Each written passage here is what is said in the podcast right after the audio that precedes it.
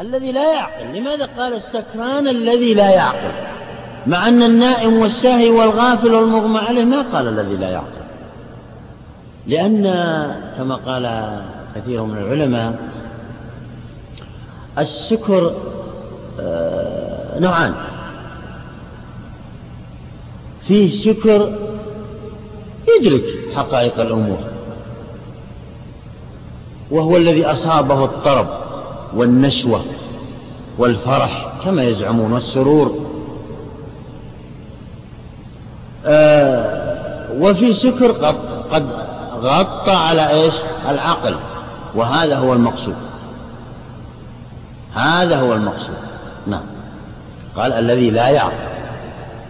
خصص النوع الثاني. ولم يذكر النوع الأول وهو أن بعض السكر لا يغطي على العقل يدرك ويخاطبك ولا تعرف أنه سكر وهو سكر حقيقة. نعم.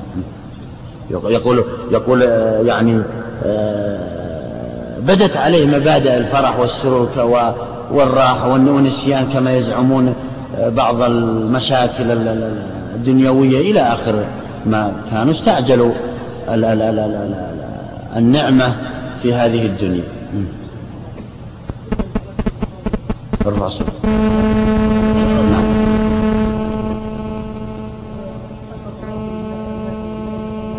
نعم. آه نعم. كلام صحيح. يقول الشيخ إن النائم والناسي لا يوجد فرق بين النائم والناسي والسكران إذا تلفظ بلفظة النائم يقع طلاقه مثل السكران لا فرق بينهما ونحن ونحن فرقنا لا فرق بينهما في التعليل لكن فرقنا بينهم في الحكم من لماذا قلنا هذا؟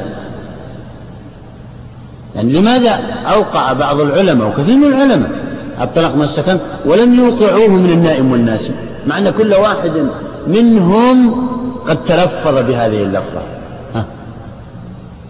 نعم اللي جنى على نفسه السكران جنى على نفسه.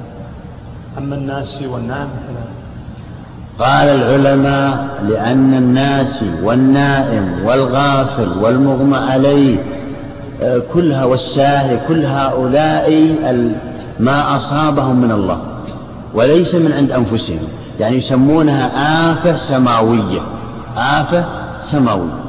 أما هذه فقد أصابه من نفسه هو الذي فعل هذا بنفسه. فلذلك يقع طلاق نعم يلا شيخ.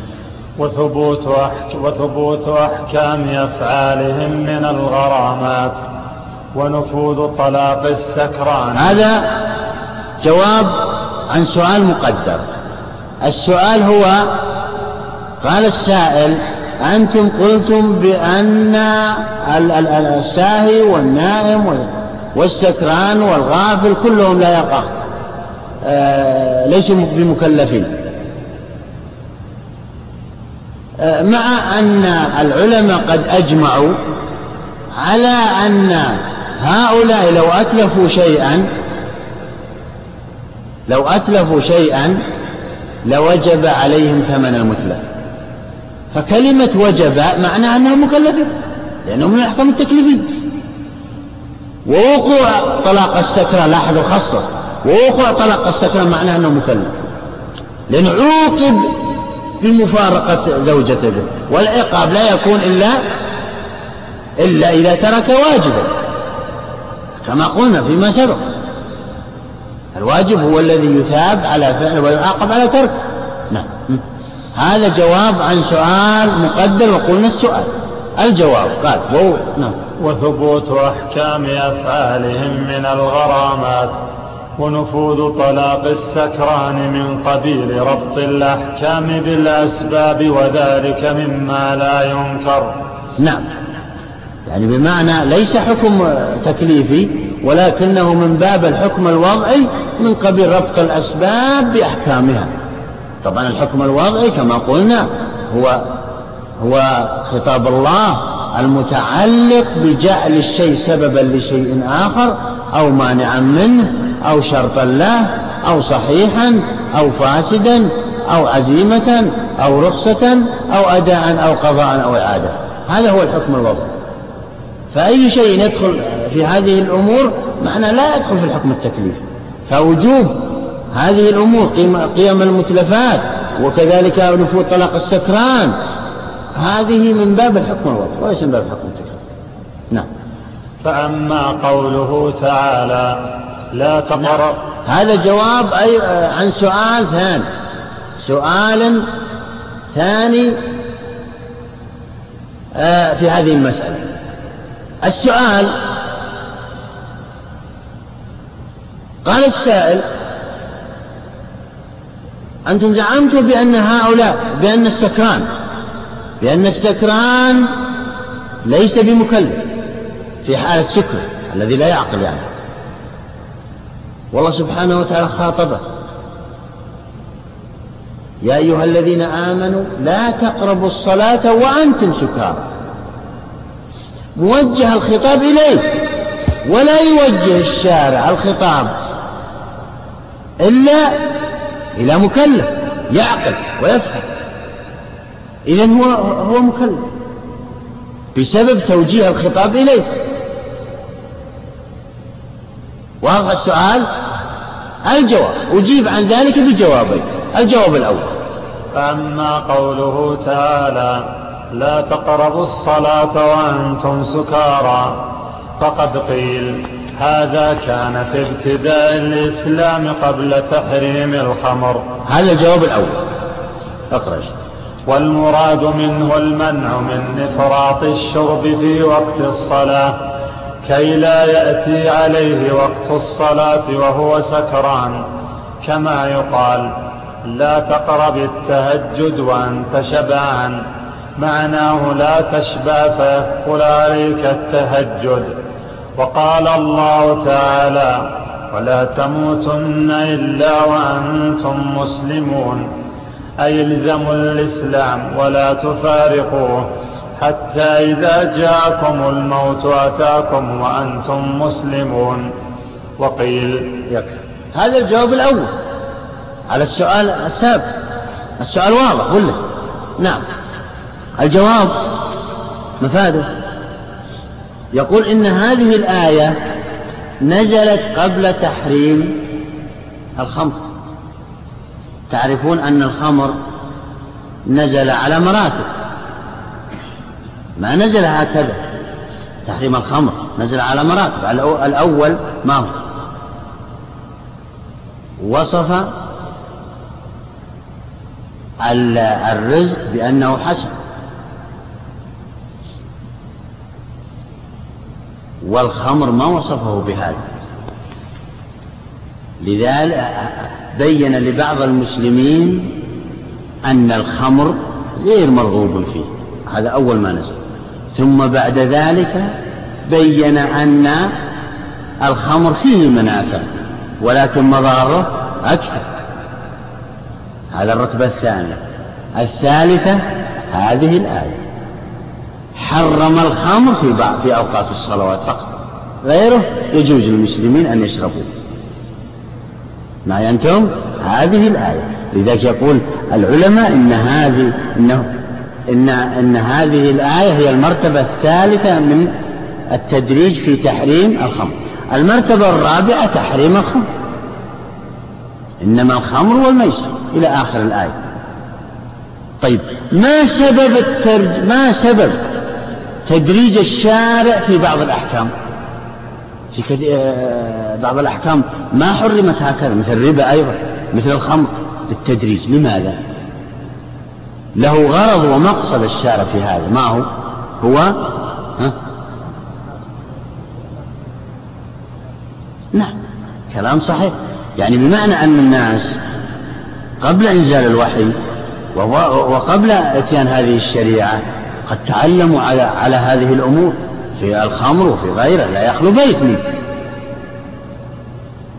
فلو أتى بتحريم الخمر لنفر الناس من هذا الإسلام.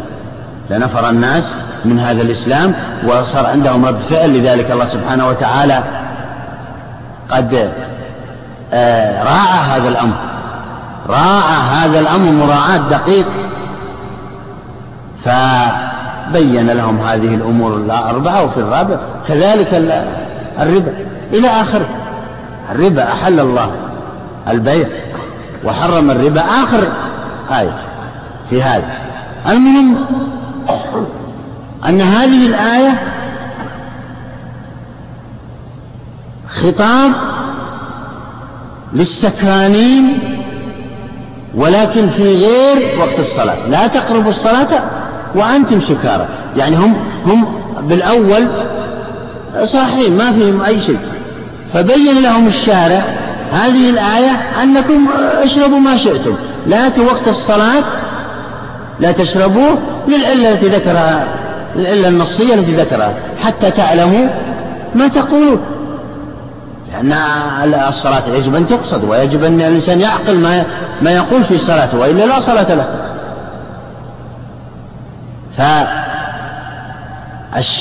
آه، أنزلها على المكلفين الذين يعقلون بمعنى أنها لم ينزل على السكران في وقت سكرهم في حال سكرهم.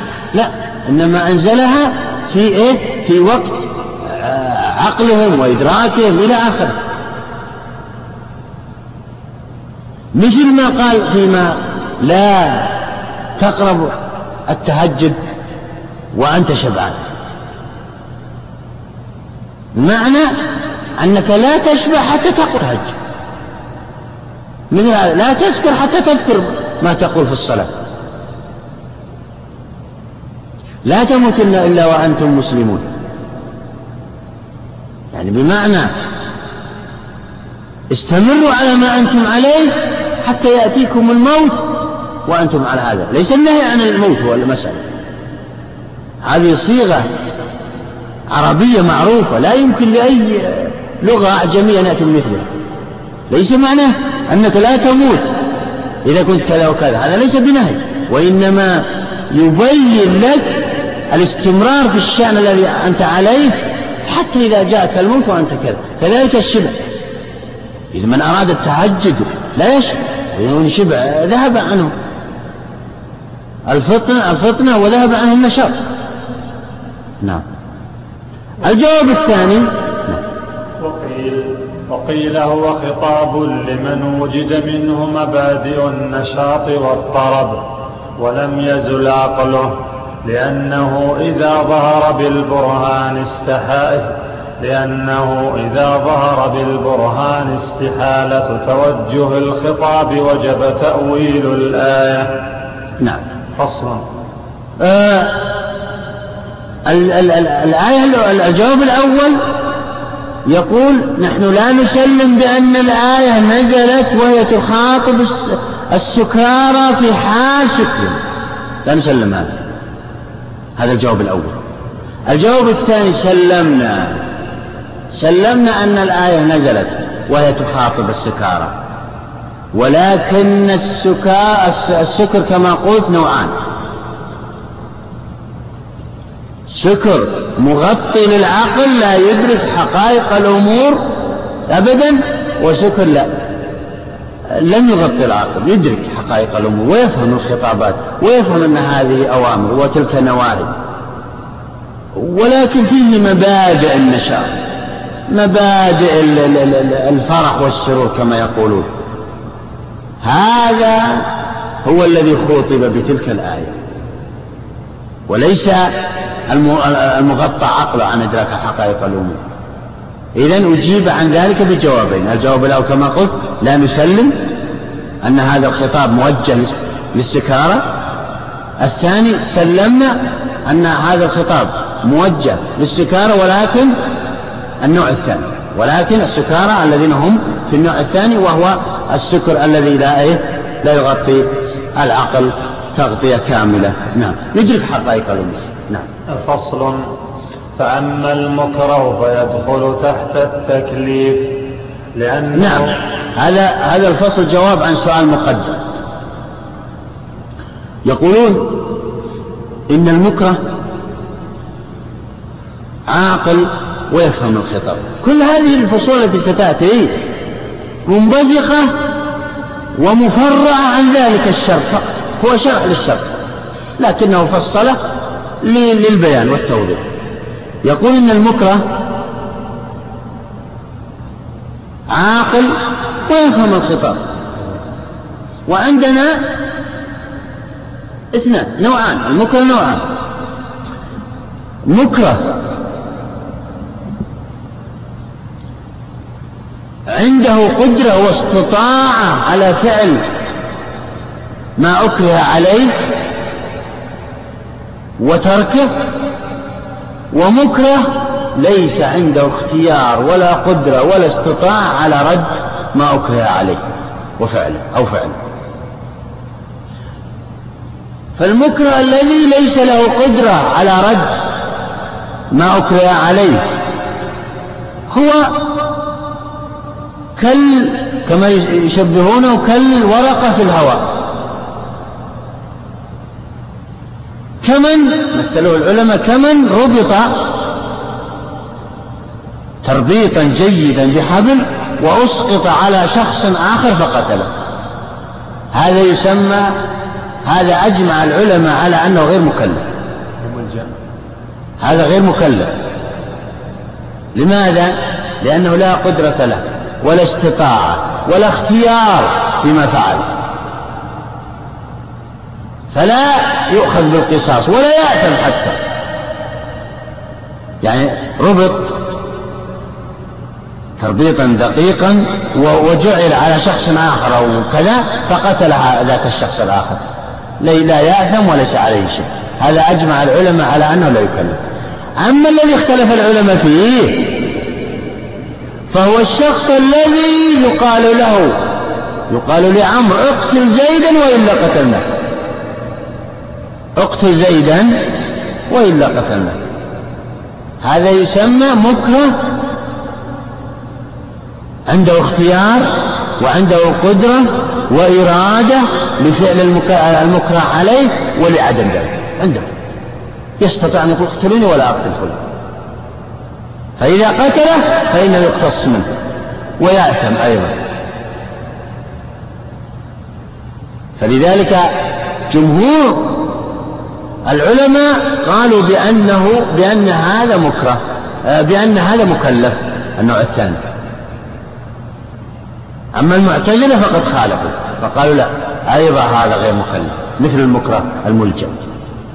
طبعا هو قسمنا ويسمون الأول مكره ملجأ والآخر غير ملجأ. الأول المكره الملجأ هذا لا يكلف كما قلنا بالإجماع. أما المكلف المكره غير الملجأ فهذا مكلف عند الجمهور. لماذا؟ قال. فأما المكره فيدخل تحت التكليف لأنه يفهم ويسمع ويقدر على تحقيق ما أمر به وتركه. نعم. كما علل هنا؟ يستطيع أن يقول اقتلون ولا أقتل زيد يستطيع أن يفعل أي شيء لأجل درء القتل عن فلان ويعقل الخطاب ويفهم أن القتل هذا فيه ما فيه إلى آخره فإذا قتل يأثم لأنه مكلف. فهو يفهم الخطاب وعاقل وعنده اختيار وإرادة. قد يقول قائل إن الأول أيضا ملجأ عاقل ويفهم الخطاب. إذن لماذا لا نكلف أليس كذلك؟ عاقل يعني توفر في شرط التكليف. فهنا نقول له نعم فيه شرط التكليف ولكن قد منع أو قد منعنا التكليف عنه ومنع الشرع التكليف عنه لهذه العلة وهي سحب وأخذ القدرة عنه. والإرادة والاختيار. مثل ما قلنا في, الصبي المميز. عاقل ويفهم الخطاب ومع ذلك الشرع أسقط عنه التكليف لأن العقل يتدرج ويتقوى شيئا فشيئا كما سبق. نفس الطريقة. نعم. نعم.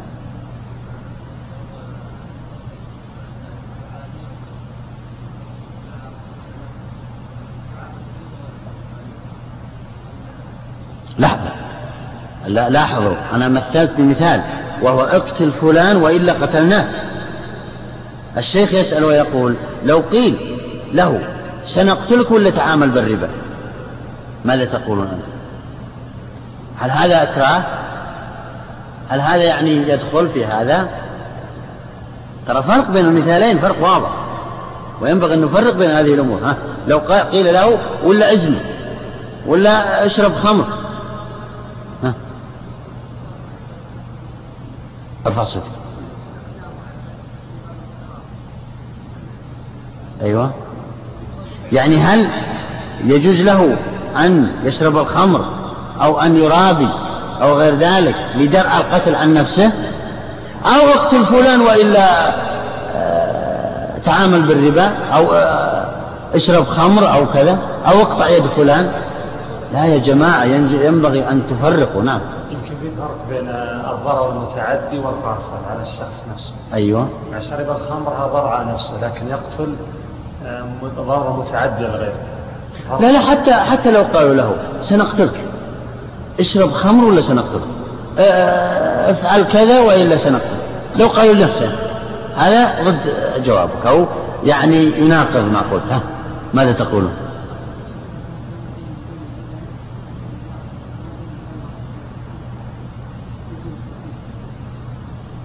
يعني نعم.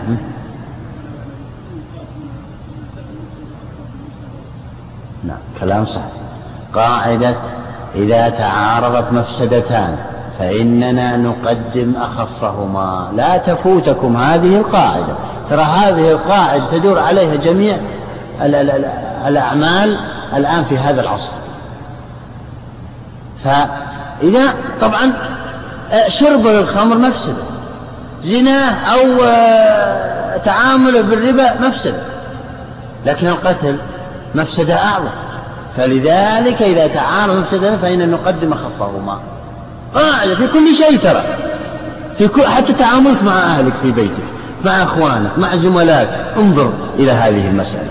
وستجد نفسك مرتاح لهذه الشريعة. ستجد نفسك آه تقلص بعض آه الحماس في بعض الأمور التي تؤديك إلى المتاهات لو فعلت هذه القاعدة لوجدتم الدعاة إلى الله آه، على على على بابه صحيح؟ نعم. وقالت المعد يعني مثلا بعض الناس يدعو إلى الله ويقول الذي لا يسأل فلان لا يصلي مع الجماعة وينبغي كذا وكذا فيذهب إليه فيقول صلي مع الجماعة وإلا فعلنا بك كذا وكذا. بينما هو لا يصلي أبدا بينما لو قال صلي في بيتك العلماء اختلفوا في صلاة الجماعة على على أربعة أقوال مذكورة في كتب الفقه. فصل في بيتك. لا تصلي مع الجماعة إذا كان يثقل عليك أو يقطع عنك بعض الأمور. فهنا تعارضت مفسدتان. قدم أخفهما يعني مفسدة ترك الصلاة نهائيا ومفسدة كونه يصلي في بيته. لكن بعض الدعاة الذين يعني ما أدري من أين أتوا. لا يفرض عليه الذي لا يصلي أبدا. يقول لا لازم تصلي مع الجماعة ولا ما كأنك صليت. هذه مشكلة هذه. انتبهوا لهذا. نعم. وقالت المعتزلة ذلك محال لأنه لا يصح منه فعل فعل غير ما لأنه لا يصح منه فعل غير ما أكره عليه. ولا يبقى لأنه عاد العبارة. لأنه لا يصح لأنه لا يصح منه فعل غير ما أكره عليه ولا يبقى له خيرة. نعم. هو المعتزلة يقولون إن هذا غير مكلف. يعني ساووا بين المكره الملجأ والمكره غير الملجأ. فقال كلهم غير مكلفين. لماذا؟ لأن المكره بكسر الراء يريد أن يعمل هذا العمل. فإذا عمل هذا الشخص خلاف ما أكره عليه غير صحيح. عند المكره غير صحيح عند المكره. فلذلك يقولون لا يصح منه من هذا المكره إلا الشيء الذي أكره عليه أكرهه عليه فلان. ما دام أنه لا يصح منه إلا ذاك فإنه يكون إيش؟ غير مكلف غير غير مكلف. حتى لو اختار غيره. وهذا الكلام طبعا ناتج عن قواعد عقائدية. يطول شرحها قواعد عقائدية بالنسبة للمعتزلة.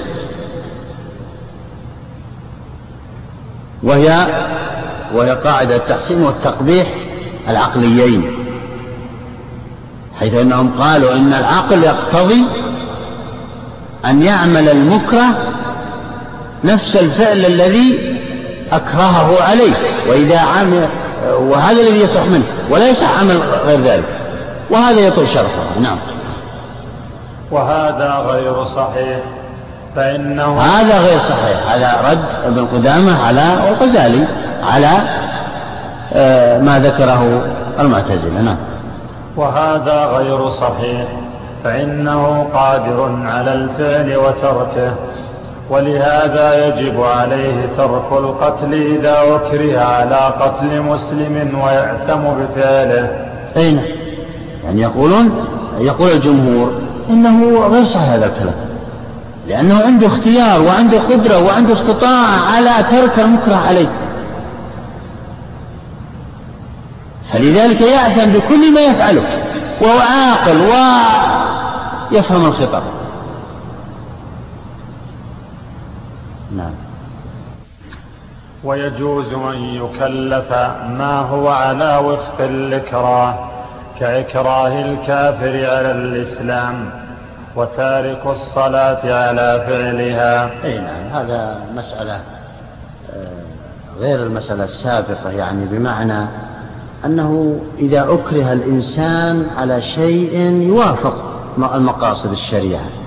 يعني يكره الكافر على الدخول في الإسلام. فإنه آه، كذلك يكره تارك الصلاة على فعلها. فإنه يقول العلم فيه تفصيل.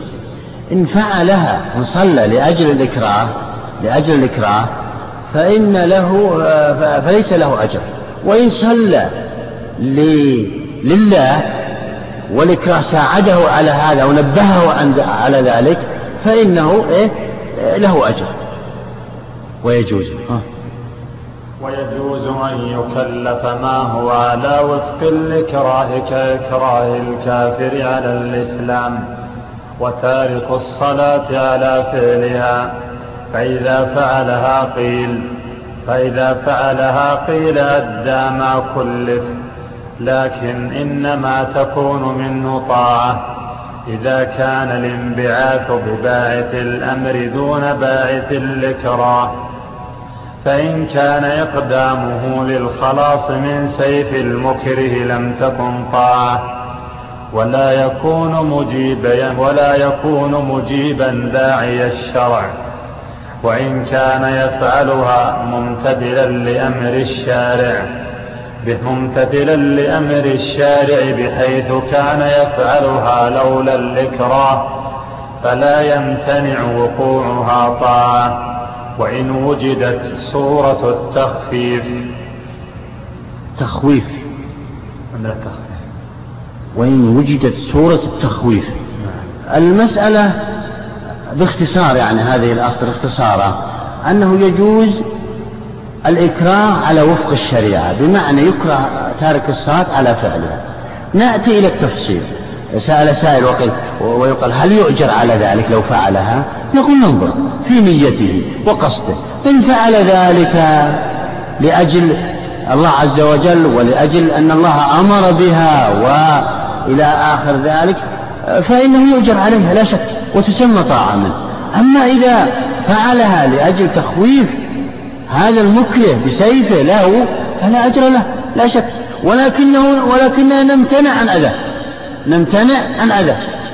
لكن مسألة أنها تسمى طاعة منه أو ليست طاعة هذه مسألة راجعة إلى إيه؟ إلى نيته وقصده. ف وإن وجد صورة التخويف يعني إذا خوف لكنه إذا نوى وقصد أنها طاعة لله وأن هذا المكره قد نبهه على الأوامر والنواهي هذا تسمى طاعة. وإن وجدت صورة التخويف. أما إذا لم ينو شيئا فإننا لا نؤذيه ولكن لا نؤذيه ولكن ليس له أجر طاعة وهو بينه وبين الله. ها؟ فصل. وصلى الله على نبينا محمد وعلى آله وصحبه أجمعين.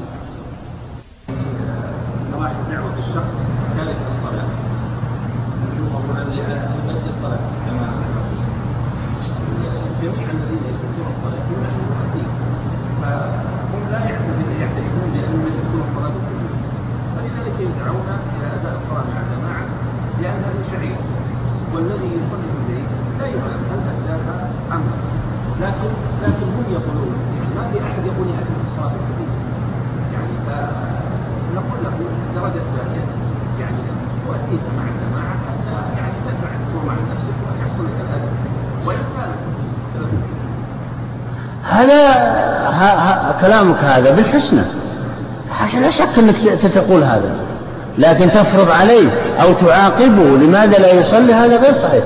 لكن كلامك بالحسنى أنت واياه تقول له مثل هذا الكلام. لكن إذا تدخل الوالي ينبغي ان أن يكون هناك إثبات ودقة في هذا الأمر في في العقاب. الوالي لا بد أن يعاقب. فكلامك هذا لا شك أنك ستنصحه وتقول له مثل هذا الكلام وتسهل له الأمر. وإن شاء الله لنا مزيد كلام في هذا وصلى الله على نبينا محمد وعلى آله وصحبه أجمعين. بسم الله والصلاة والسلام على رسول الله. اللهم اغفر لنا ولشيخنا وللحاضرين. فصل. قال المؤلف رحمه الله تعالى واختلفت الرواية هل الكفار مخاطبون بفروع الإسلام؟ نعم بسم الله والحمد لله والصلاة والسلام على رسول الله.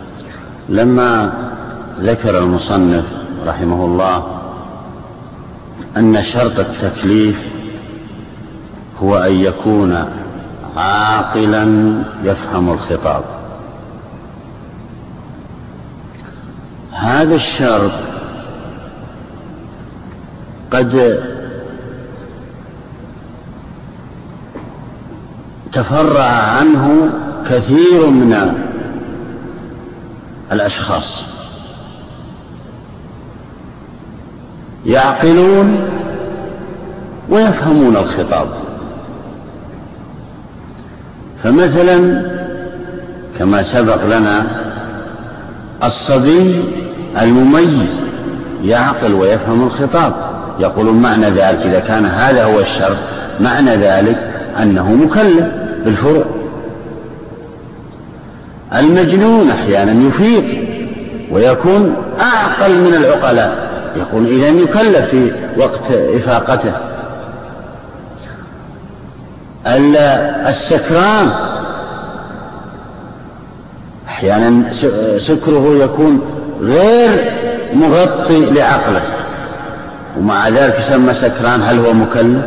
الغافل النائم الساهي الناسي كلهم. المكره فأثار هذا الشرط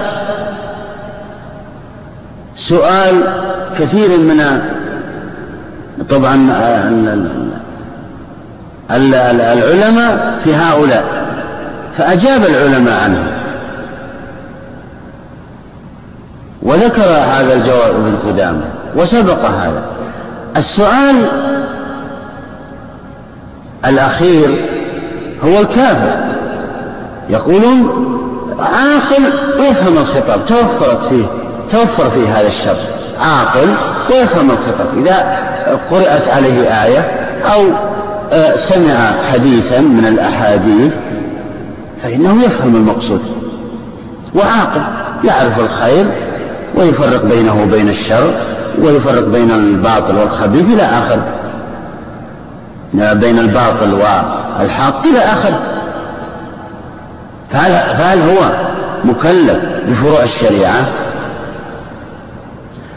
هذا هو السؤال في هذه المسألة. اتفق العلماء أريد أن أعطيكم نبذة عن هذه المسألة. اتفق العلماء على أن الكفار مكلفون بأصول الشريعة. لا شك هذا. لم. لم. يخالف فيه أحد بأصول في العقيدة يعني مكلفون وسيعاقبون نظرا لعدم إيمانهم هذا لا شك فيه وهذا مأخوذ من النص الصريح في القرآن والسنة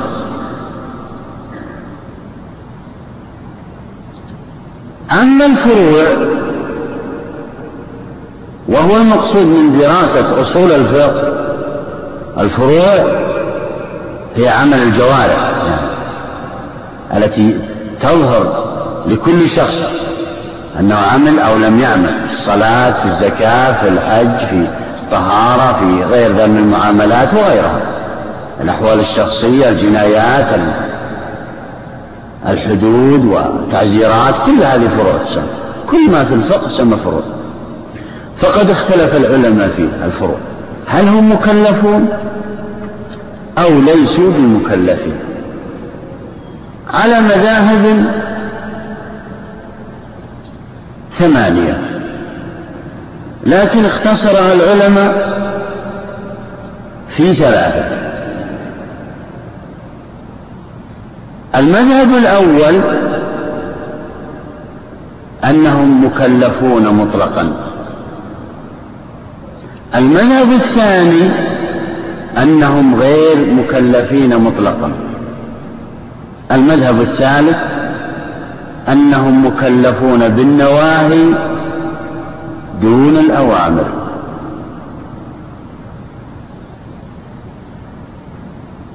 يسأل سائل كيف يكونون الكفار يكون الكفار مكلفين؟ وهم على كفرهم. ما ثمرة تكليفهم؟ ما داموا لا يصلون ولا يزكون ولا يصومون. نقول إنه اختلف في ذلك. فقال بعضهم إن الخلاف لفظي لا ثمرة له وقال بعضهم إن الخلاف معنوي وثمرته في الدنيا في الآخرة بمعنى وهذا هو الصحيح بمعنى. أن من قال بأنهم مكلفون يقولون أن الشخص الكافر إذا علم بالإسلام ومع ذلك ترك الإسلام اختيارا فإنه يحاسب على كل صلاة تركها بعد علمه بالإسلام. فيزيد عذاب فيزيد عذابه على عذاب آه، ترك الإيمان في يوم القيامة يعني يقولون. كذلك السنوات التي ترك الصيام فيها.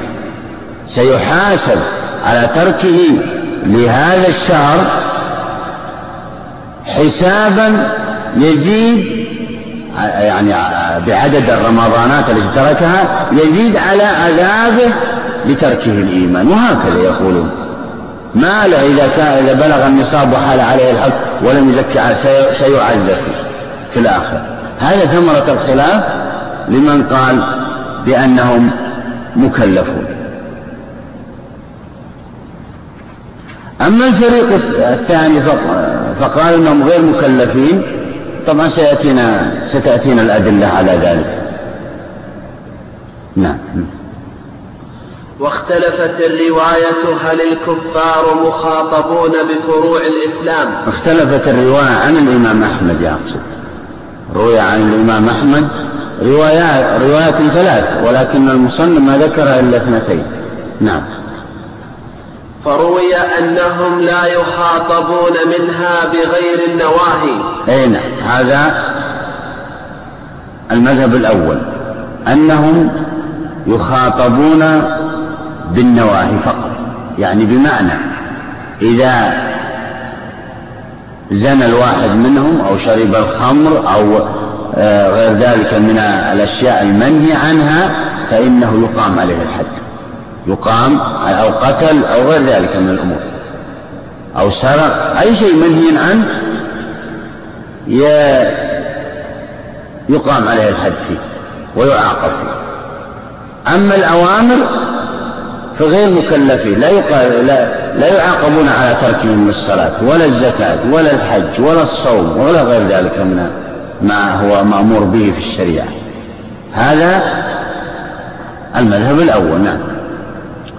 فروي أنهم لا يخاطبون منها بغير النواهي. إذ لا معنى لوجوبها مع استحالة فعلها في الكفر وانتفاء قضائها في الإسلام. أي نعم. هذا الدليل الأول لهذا المذهب الأول أنهم يقولون هذا الدليل عقلي يسمى يقولون يستحيل عقلا أن يؤمر بها وهو في حالة كفره. إذ لو صلى لحكم عليه بأنه مؤمن ينتفي عنه الكفر. من رأيتموه يشهد المساجد فاشهدوا له بالإيمان مع أن ليس لنا دخل فيما يعتقد أو فيما بينه وبين الله إنما رأيناه يصلي. فيقول يستحيل أن يؤمر بفعل الصلاة أو يفعلها وهو في حال كفر. هذا الأول. الثاني يقول لم يؤمر بقضائها لما أسلم. يعني الإسلام كما ورد عن النبي صلى الله عليه وسلم يجب ما قبله. وقد أسلم على يد النبي صلى الله عليه وسلم الجم الغفير. من الكفار ولم يأمرهم بقضاء ما فاتهم من الصلوات والزكوات والصيام آه بعد علمهم بالإسلام. لم يأمرهم. وهذا يدل على أنهم غير مكلفين بالأوامر من الفروع. أعد الدليل.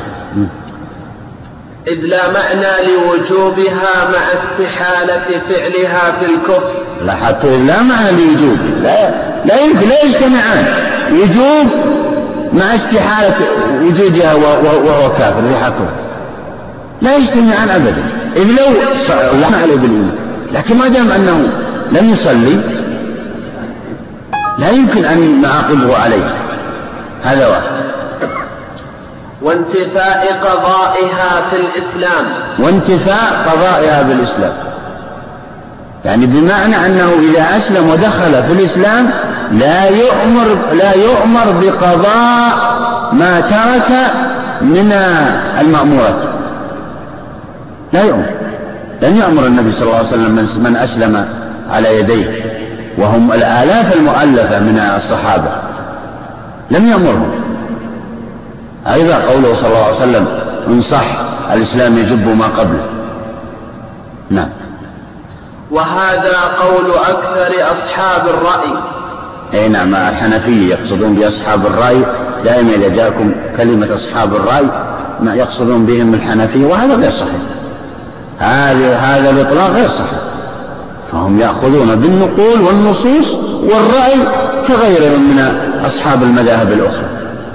فالحنفية ظلموا الحقيقة في هذا. يعني بمعنى أن أنهم يطلقون على الحنفية طبعا الحنفية لهم أصول تختلف عن أصول الجمهور كالمالكية والحنابلة والشافعية فلذلك دائما تجدونهم تجدون يذكرون في مثل هذه الكلمات وهذا غير صحيح نعم. وروي أنهم مخاطبون بها. طبعا لماذا سموا بأهل الرأي؟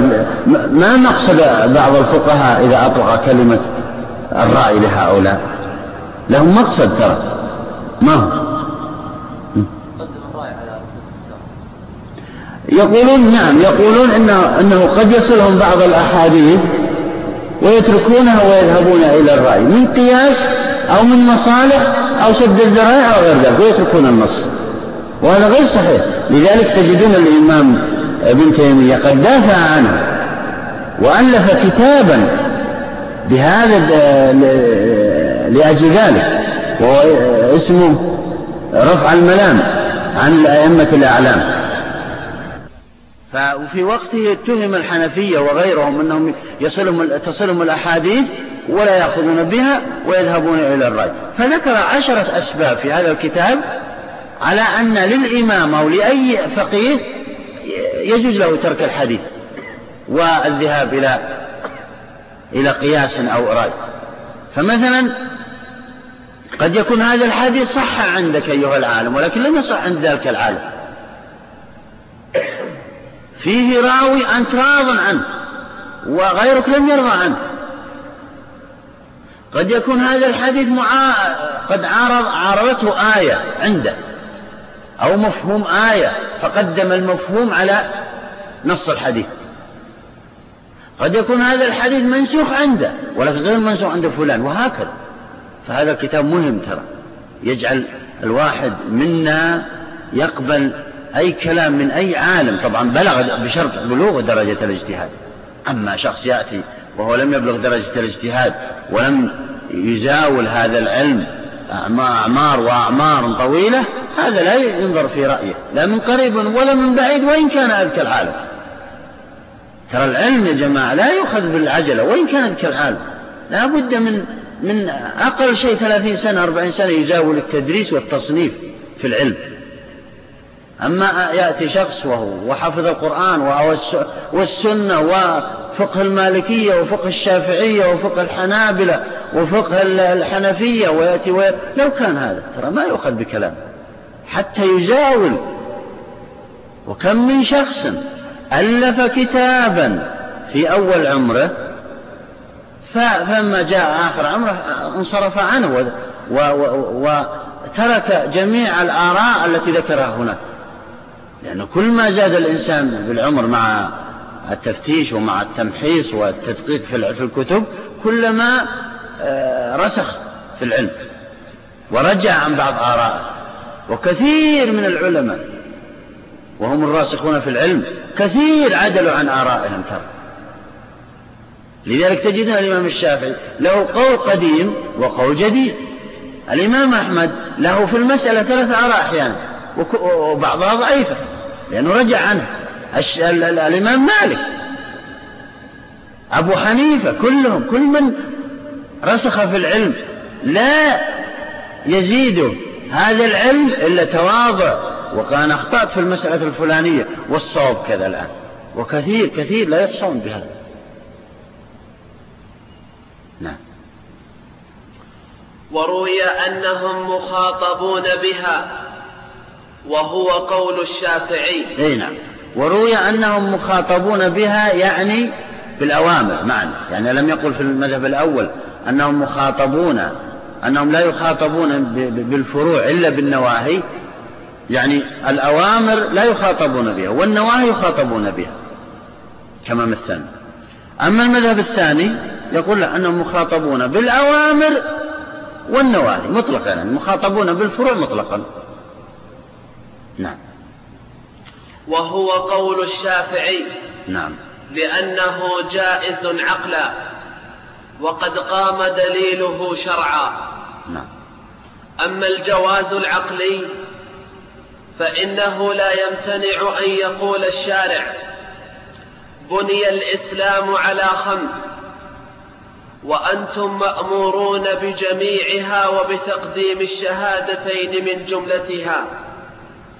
فتكون الشهادتان مأمورا بهما لنفسهما ولكونهما شرطا لغيرهما. كالمحدث يؤمر بالصلاة. فإن منع الحكم في المحدث. نعم. هذا الدليل الأول للشافعية. يقولون إن الكفار مخاطبون بفروع الإسلام في النواهي وفي الأوامر والنواهي معا. آه، دليلهم الأول يقولون له مانع عقلا من ذلك.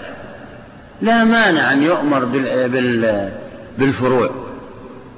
بشرط أن يقدم عليها الإيمان. ودليل ترى مبني على القياس. يعني يقولون مثلا قاس الكافر ال- الذي أمر بفرع من الفروع على المسلم الذي أمر بكل صلاة أو قبل كل صلاة إذا أذن المؤذن أن يصلي فقط كيف ذلك يقولون كما أن المسلم إذا دخل وقت الصلاة يؤمر بالصلاة لم يؤمر بالوضوء لم.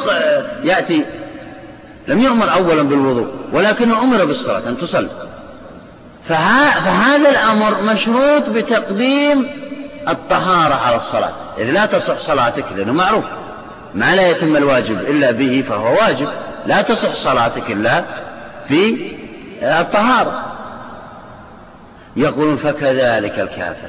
لا مانع من أنه يؤمر بفروع الشريعة كالصلاة والصيام والحج والزكاة من أركان الخمس بشرط تقديم الإيمان في الشهادة. شهادة أن لا إله إلا الله وشهادة أن محمد رسول الله. فهنا قالوا كما أن المأمور بالصلاة مشروط أن يقدم قبلها الطهارة الطهارة من الحدث فكذلك هذا الكافر مأمور بالصلاة ومشروط قبلها أن يقدم الإيمان. لا مانع عقلا من هذا. لا مانع عقلا من هذا. هذا كلام من؟ الشافعي. نعم. فإن منع الحكم فإن منع. الحكم في المحدث. فإن منع هذا اعتراض ترى على على هذا القياس. ها؟ فإن منع الحكم في المحدث وقال إنما لحظة أركان القياس هنا. ال ال ال الأصل هو المسلم يؤمر بالصلاة هو المسلم يؤمر بالصلاة بشرط تقديم الطهارة عليها. الفرع هو الكافر يؤمر يؤمر بفرع من فروع الإسلام وهي الصلاة مثلا بشرط تقديم الإيمان عليها. ال- ال- العلة الجامعة بينهما أن كل منهما قد أمر بشيء لا يتم لا يتم إلا بتقديم شيء آخر. هذه العلة الجامعة بينهما. الحكم كما أن المسلم تصح صلاة إذا قدم عليها الطهارة عن الحدث فكذلك الكافر تصح صلاته أو أي فرع إذا قدم عليها الإيمان. نعم. الاعتراض مبني على هذا القياس أو, أو اعترض على هذا القياس. نعم. فإن منع الحكم في المحدث وقال إنما يؤمر بالوضوء فإذا توضأ أمر بالصلاة. إذ لا يتصور الأمر بالصلاة مع الحدث لعجزه عن الامتثال. نعم. قلنا أي فإن نعم هذا الاعتراض. ما مراد المصنف من هذا الاعتراض؟ قال المعترض أن أننا نمنع الأصل المقاس عليه. نمنع. إذ لم يؤمر إذ لا يمكن أمر المسلم بالصلاة. لكنه أمر أولا بالطهارة ثم الصلاة. لا يمكن أن يؤمر بصلاة على غير طهارة. فمنعوا الأصل؟ قال الأصل المقاس عليه لا يجوز أن يصح ليس بصحيح يعني. نعم. الجواب؟ قلنا إذا قلنا فإذا لو ترك الصلاة طول عمره لا يعاقب على تركها. اي نعم يقولون آه، الجواب يقول إن إننا نمنع أن يكون مأمور بالوضوء ثم يؤمر بعد ذلك بالصلاة. نمنع آه، كلام المعترض. أبدا. لأنه لو كان الأمر كذلك يعني لا بد أن يؤمر بالوضوء إذ لو ترك الإنسان الصلاة لا يعاقب على تركها بل يعاقب على ترك الوضوء. وهذا لم يرد في الشريعة. الشارع لا شك أنه يعاقب على ترك الصلاة ولا يعاقب على ترك الوضوء. أنتم معي؟ لكن من شرط صحة الصلاة أن يقدم عليها هذه هذا هذه الطهارة والوضوء. أعد العبارة. قلنا فإذا لو ترك الصلاة طول عمره لا يعاقب على تركها وهو خلاف الإجماع. نعم. أجمع العلماء على أنه يعاقب على ترك الصلاة لا على ترك الوضوء. الإنسان إذا إذا لم يتوضأ وصلى فإنه يعاقب على على هذا. وهو عارف أن الصلاة لا تصح إلا بطهارة فإنه يعاقب على ترك الصلاة. لكن لا يعاقب على ترك الوضوء. فالأمر مباشرة يذهب إلى الصلاة. أما الطهارة فهي من باب ما لا يتم الواجب إلا به فهو واجب. نعم. قلنا فإذا لو ترك الصلاة طول عمره لا يعاقب على تركها وهو خلاف الإجماع. نعم.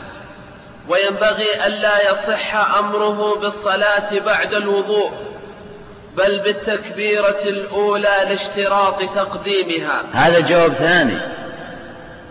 الجواب الأول أن كلامكم هذا خلاف الإجماع حيث إنه أجمع العلماء على أنه يعاقب على ترك الصلاة لكن لا يعاقب على ترك الوضوء. الجواب آه، الجواب الثاني نعم. وينبغي ألا يصح أمره بالصلاة بعد الوضوء بل بالتكبيرة الأولى لاشتراط تقديمها. إي نعم يقولون لو مشينا على ما قلتم لتدرج الأمر لكان إذا توضأ إذا كان آه، مأمور بالوضوء ثم مأمور بالصلاة لو مشينا على هذه الطريقة لكان الإنسان إذا توضأ يؤمر بتكبيرة الإحرام. ثم بعد ذلك إذا انتهى الأمر هذا يؤمر بإكمال الصلاة. وهكذا. وهذا لم يرد في الشريعة. بل الشارع يأمر بالشيء نفسه. ثم ما يصححه هذا تابع يسمى. مثل أن السيد يأمر عبده. ولله المثل الأعلى طبعا والقرآن والسنة نزلا بلغة العرب. يأمر عبده بأن يأتيه بالماء. قال له ائتني بماء. هل أمره بأن يحضر الدلو والرشا والرشا ويذهب إلى البئر ويخرج الماء وك... هذا ما له دخل فيه السيد ما لي دخل تأتيني بالماء. أنت الآن مطيع لي. تأتيني من ماء كذا ما يشرب فيؤمر بالأمر وكان العربي هكذا ونزل القرآن على لسان العرب لذلك كان القرآن معجز. معجز العرب وغيره. لأنه نزل بلغته إذ لو نزل بغير لغة العرب لقالوا هذا غير جاء من غير لغتنا فلا داعي لإعجازنا به لكن نزل بلغة لذلك كل نبي كما قلت في السابق بعث بمعجز من المعجزات التي يستطيع يستطيع هؤلاء المبعوث إليهم يستطيع أن أو كانوا يستطيعون أو يرون أنهم يستطيعون. يزعمون. لذلك موسى بعث أو أتى معجزة السحر. لأن لأنه كان في مصر منتشر السحر وكل شخص يذهب مذاهب في السحر. فأتى بشيء يبطل ذلك. ليبين أنه نبي. المهم ف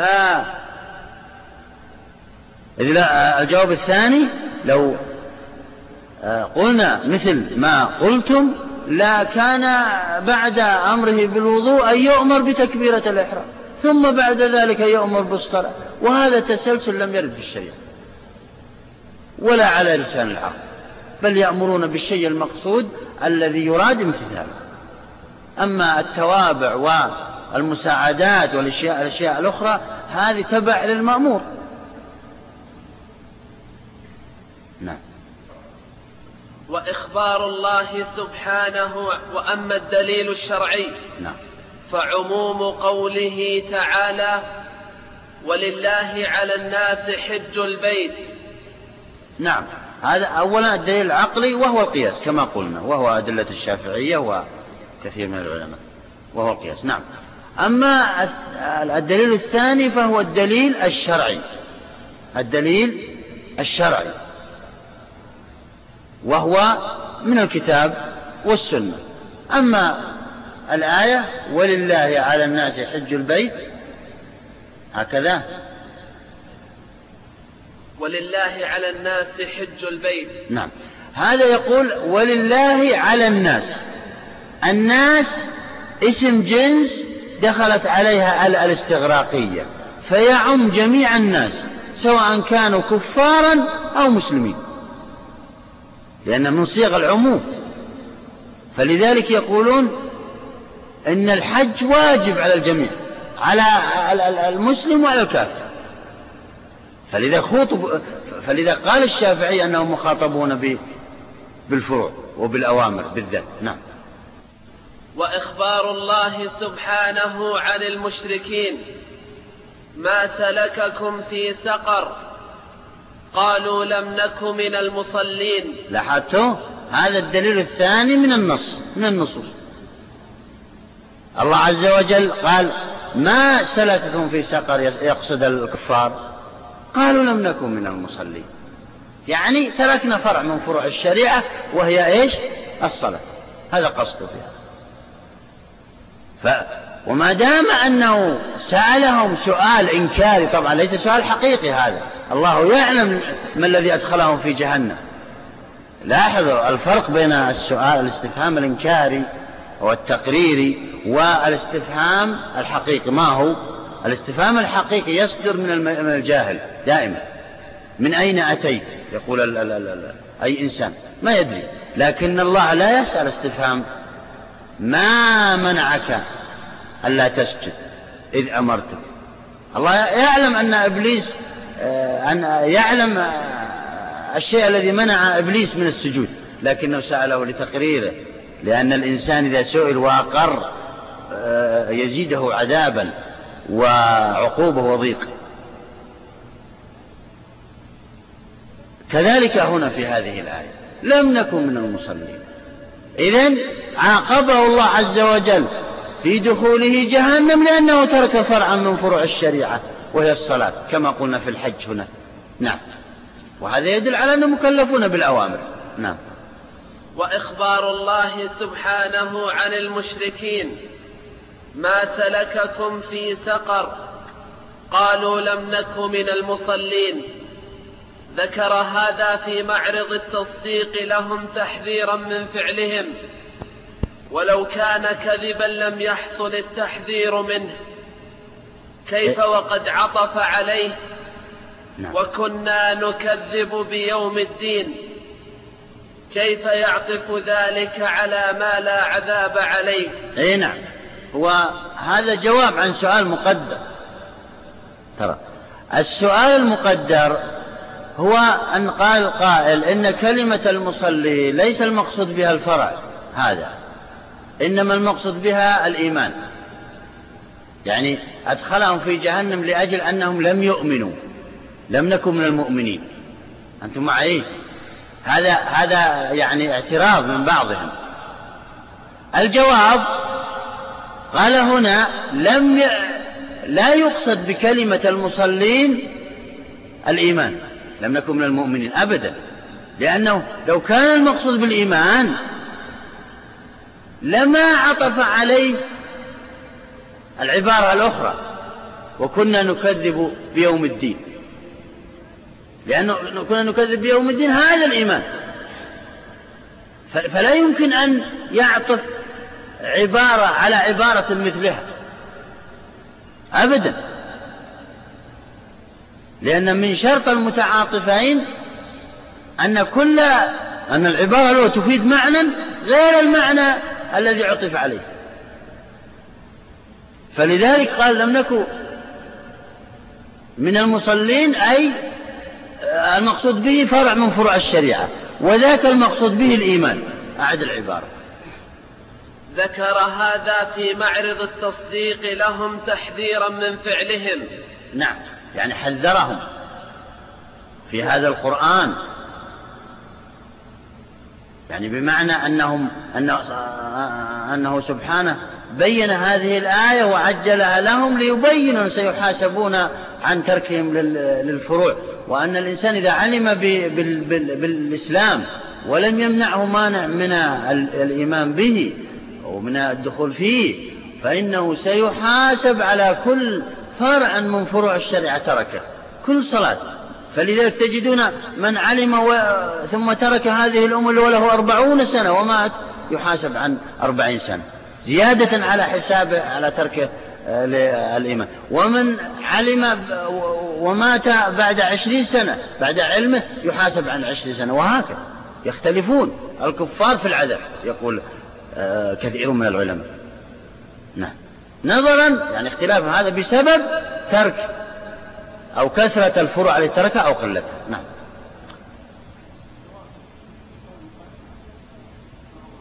السؤال المقدر أو الاعتراض يقول لا نسلم أن المقصود بقوله تعالى لم نكن من المصلين لم يكن المقصود في الصلاة الفرعية المعروفة ذي هذه وإنما هو المؤمنين الإيمان. يعني لم نكن من المؤمنين يعني أدخلهم أدخلهم جهنم آه، لأن لكونهم لم يؤمنوا. وهذا دليل يعني هذا الرد من القائلين بأنهم إيش؟ بأنهم آه، مكلفون بالنواهي دون الأوامر. أما هؤلاء يقول لا أنهم مكلفون بالأوامر والنواهي معا لا فرق بينهما. لذا قال هذه الآية فالجواب عن هذا الاعتراض أبدا لا نسلم ما قلتموه في هذا الاعتراض بل المقصود هو الفرع من فروع الشرع وهو الصلاة. لذلك عطف عليه في آخر الآية آه الإيمان بالله. كونهم يكذبون بيوم الدين عطفوا على ذلك. ولا يمكن أن يعطف عبارة على عبارة مثلها. هذا هكذا الجواب. نعم نرجع ذكر هذا في معرض التصديق لهم تحذيرا من فعلهم. ولو كان كذبا لم يحصل التحذير ذكر هذا من باب التصديق لهم. يعني إذا لما قالوا هذه الكلمة لم يكن من المسلمين الله عز وجل أقرهم على هذا. وهذا وجه الدلالة من هذه الآية. يعني بمعنى أقرهم على هذه الآية آه لذلك آه كأنه يقول من ترك فرعا من فروع الشرع فإنه سيحاسب عليه زيادة على حسابه في تركه الإيمان نعم. كيف وقد عطف عليه وكنا نكذب بيوم الدين؟ كيف يعطف ذلك على ما لا عذاب عليه؟ نعم. وقال الله تعالى والذين لا يدعون مع الله إلها آخر لأنه نص في مضاعفة العذاب في حق من جمع بين المحظورات. نعم. هذا يؤيد ما قلناه من أن المراد آه، لم آه، في آية لم نكن من المصلين المراد بها لم نكن من يعني أنهم تركوا فرعا من فروع الشريعة وهي الصلاة الفرعية المعروفة. ليس المقصود بها الإيمان. وقد اختلف العلماء ترى في تفسير هذه الآية. ولكن الراجح عند الشافعي وعند كثير من العلماء أن المقصود بها هو أنهم تركوا فرعا من فروع الشريعة وهي الصلاة المعروفة. نعم. وفائدة الوجوب أنه لو مات عوقب على تركه. هذا كأنه يبين نوع الخلاف. كأنه يبين نوع الخلاف. يقول لأن اختلف العلماء في هذه المسألة. فهو الآن يبين أن الخلاف معنوي بمعنى أنه يزيد عذابه يزيد عذابه آه، بعدد تركه للفروع للفروع الفقهية. نعم. وفائدة الوجوب أنه لو مات عوقب على تركه. وإن أسلم سقط عنه. يعني عوقب على ترك الصلاة والزكاة والصيام الواجبات. يعاقب على ترك زيادة على عقابه كما قلنا آه، على ترك الإيمان. نعم. وإن أسلم سقط عنه لأن الإسلام يجب ما قبله. أي نعم. إذا أسلم طبعا آه، سقط عنه جميع هذه الواجبات التي تركها. وعلل وقال لأن الإسلام يجب ما قبله. وقد روي عن النبي صلى الله عليه وسلم قال الإسلام يجب ما قبله. وهذا الحديث طبعا قيل ما قيل فيه ولكن يؤيده أن النبي صلى الله عليه وسلم نفسه آمن على يديه كثير من الصحابة ولم يأمرهم بقضاء آه، ما تركوه أثناء كفرهم من الصلوات والزكوات والحج والصيام. ثم إن هذا يعني عندنا ثلاثة أدلة. الأول السنة القولية إذا ثبتت. الإسلام يجب ما قبل. الثاني السنة التقريرية. يعني بمعنى أن النبي صلى الله عليه وسلم لم يأمر أحدا ولم ينكر عليهم شيء. الثالث المصلحة. المصلحة آه، هي التي جعلت الشارع آه، لا يأمر بقضاء ما فات آه، لا يأمر الكفار بقضاء ما تركوه قبل إسلامهم. وهذه المصلحة لتيسير الإسلام. لأن الكافر إذا علم الكافر إذا علم أن كل ما تركه قبل إسلامه سيسقط عنه فإنه سيتحبب الإسلام في نفسه وسيسلم. أما إذا علم بأنه سيقضي كل ما فات سيثقل عليه سيثقل عليه الأمر ويشق عليه. لذلك سينفر كثير من الذين يريدون الدخول في الإسلام سينفرون عنه. سينفرون عنه. لذلك تجدون الشارع قد نظر إلى هذه المسألة في كما قلنا فيما سبق في تحريم للخمر. لم يحرمه آه، فترة في مرة واحدة بل على رتب. والله عز وجل يرأف بعباده لأنهم اعتادوه سنوات وسنوات. فلو حرمه هكذا. لنفر كثير من من الذين دخلوا في الإسلام عنه. كذلك الربا. كذلك الصلاة. لم يؤمر بالصلاة هكذا. بل بل شيئا فشيئا. وهكذا. كثير من الأحكام الشرعية نزلت بالتدريج. وهذا لتيسير الدخول في الإسلام. لذلك كما قلت فيما سبق الداعية إلى الله ينبغي أن يرأف بهؤلاء الخلق. لا يشدد عليه. ويتغاضى عن بعض السلبيات. فإذا تمكن الإيمان من هذا الشخص سيتركه من نفسه. أما أنه يأتي بأوامر ونواهي وعقوبات وكذا ويأتي بآيات أنه سيدخله الله النار وأنه هذا نفر على الإسلام ولا يصلح لشيء. مهما كان حافظا للقرآن والسنة؟ لذلك تجدون الأئمة الأربعة ومن تبعهم تجدونهم يرأفون بمن يدعونهم إلى الإسلام وتلاميذهم. في كل شيء. ويعلمون أن هذا التلميذ أو أن هذا الشخص من نفسه سيترك بعض السلبيات التي يلاحظها إمامه عليه أو شيخه. نعم. وفائدة الوجوب أنه لو مات عوقب على تركه وإن أسلم سقط عنه لأن الإسلام يجب ما قبله. يعني الأصل أنه سيعاقب عليها سواء كان في الدنيا أو في الآخرة الأصل هذا. لكن خولف هذا الأصل في الدنيا للتيسير والتسهيل. هو لم يرد هذا الحديث أن الإسلام يجب ما قبله أو يهدم ما قبله كما هي الرواية الأخرى. أو أن النبي صلى الله عليه وسلم لم يأمر آه، الصحابة الذين أسلموا على يده بقضاء ما فاتهم. هذا هذه الأدلة. لكن الحكمة التشريعية والمقصد الشرعي من هذا هو تيسير الإسلام والدخول فيه. وأن وأنه له محاسن قد غطت على كثير من الشرائع السابقة. ومن محاسنه التيسير والتخفيف نعم ولا يبعد النسخ قبل التمكن من الامتثال. فكيف يبعد سقوط الوجوب بالإسلام؟ هذه العبارة نعم. ولا يبعد النسخ قبل التمكن من الامتثال. نعم. فكيف يبعد يبعد سقوط الوجوب بالإسلام؟ أين نعم. يعني لا يبعد كأن هذا جواب عن سؤال مقدر السؤال يقول إن أنه كيف بعيد قولكم إن إن ما سبق له أنه يسقط وهي واجبات تجب في الذمة. كيف تسقط؟ فقال المجيب في هذا أنه ورد أن المسلم تسقط عنه بعض الأوامر التي هم بتنفيذها ومنع وهو النسخ النسخ قبل التمكن من الامتثال.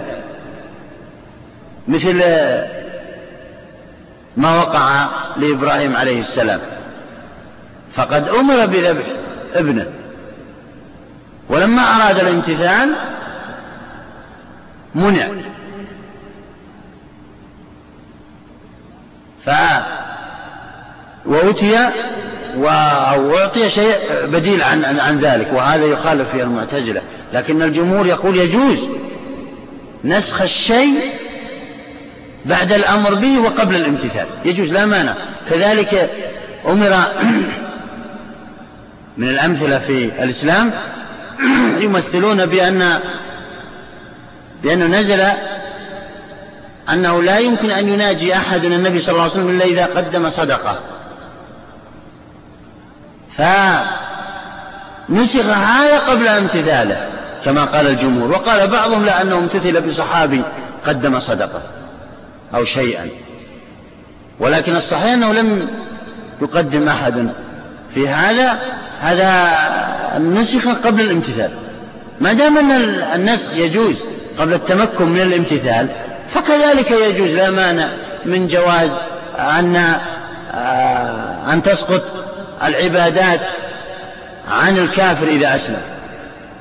جميع ما تركه يسقط قضاؤه. لا مانع من ذلك ولا فرق بينهم. نعم. فأما الشروط المعتبرة للفعل المكلف فيه نعم. فثلاثة. أي نعم. أنت الآن من شرط التكليف وهو أن يكون عاقلا يفهم الخطاب. أن يكون عاقلا يفهم انتهى الآن من الشرط الذي يشترط في المكلف. بدأ الآن بشروط الفعل المكلف به. ليس كل فعل يكلف به. لا بد له من شروط مثل ما قلنا في المكلف. فقط هي ثلاثة. نعم. أحدها أن يكون معلوما للمأمور به حتى يتصور قصده إليه وأن يكون نعم. معلوما نعم. الأول أن يكون معلوم للمكلف به للمأمور به أن يعلم أن هذا الفعل مأمور به وغير منهي عنه وأن الذي أمر به هو الله عز وجل.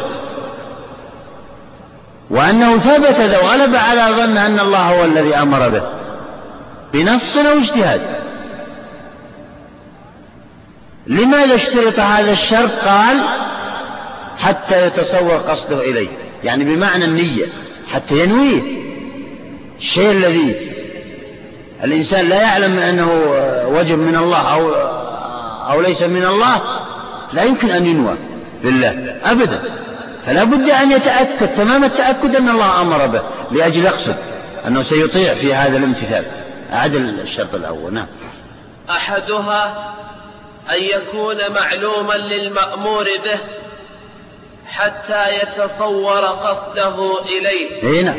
حتى يتصور في عقله وداخله ونيته وقلبه أنه يريد أن يمتثل أمر الله في هذا. ولا بد من إحضار النية. بعض الناس يأتي ويصلي وهو مستعجل ولا ينوي ولا يقصد. هذا صلاته ترد إليه. لا لا صلاة له. إنما الأعمال بالنيات. لا نية بلا عمل. فالنية لا بد منها. مخلصين له الدين. هذه الآية أيضا شرطت النية في كل شيء. وأن يكون معلوما كونه مأمورا به من جهة الله تعالى. نعم. حتى يتصور فيه قصد الطاعة والامتثال. وهذا يختص ما يجب به قصد الطاعة والتقرب. هذا الذي قلنا نعم هذا الشرط الثاني وهو أن يعلم به أنه مأمور به من الله. الشرط الأول أن يكون معلوما عند هذا المكلف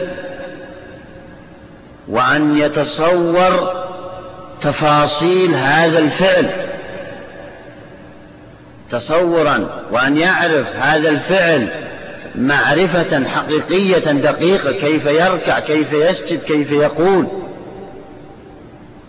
لأن يعرف وجوب الصلاة فقط أو يعرف بعض التفاصيل دون بعض لأن الصلاة لها أربعة عشر ركنا ولها ثمانية واجبات ينبغي أن يعرفها الإنسان تمام المعرفة. أما السنن فهي لا بأس.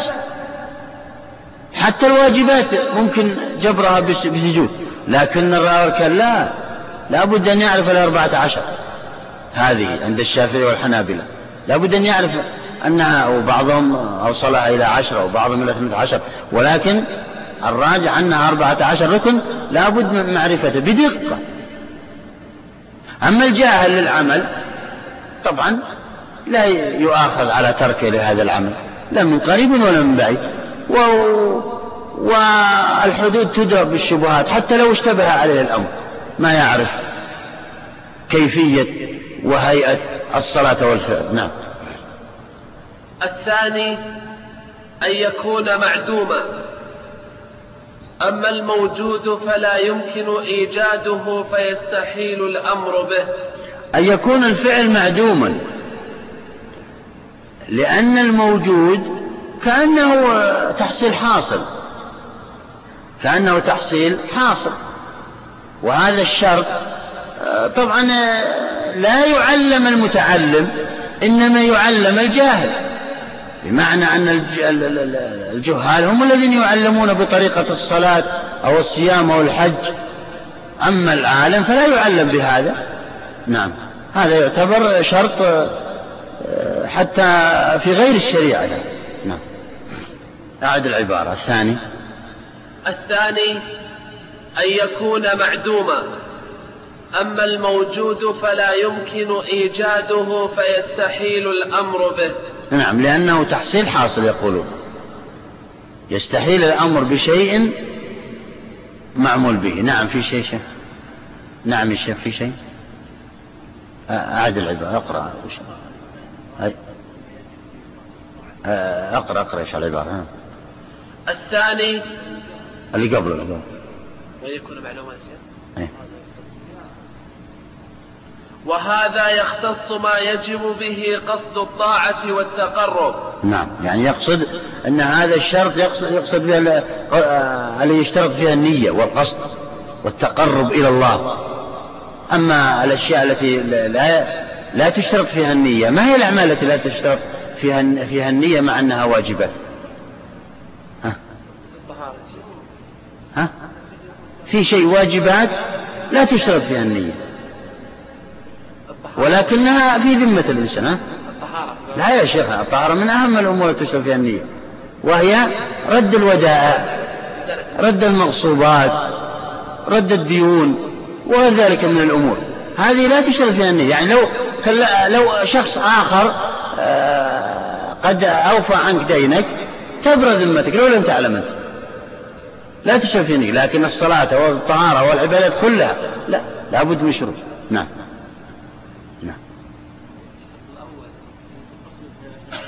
أي نعم هو بعضهم يقسمون إلى شرطين وبعضهم يجعل شرط واحد كما صنع المصنف. نعم. الثالث أن يكون ممكنا. نعم. فإن كان محالا كالجمع بين الضدين. أي نعم هذا شرط ما لا يطاق.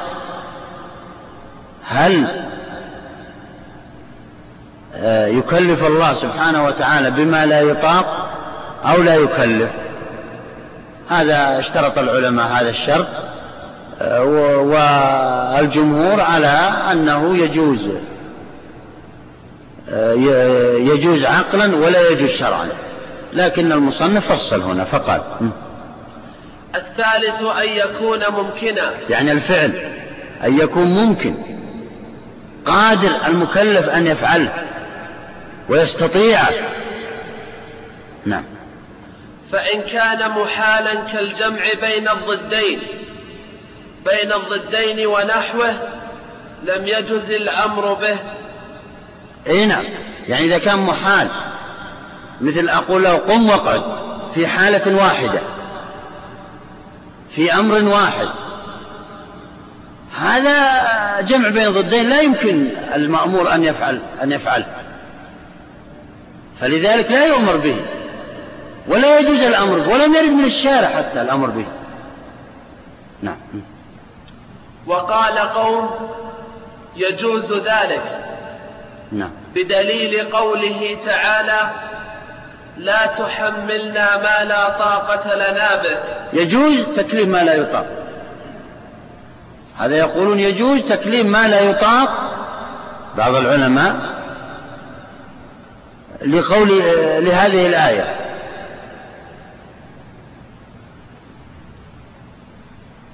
ربنا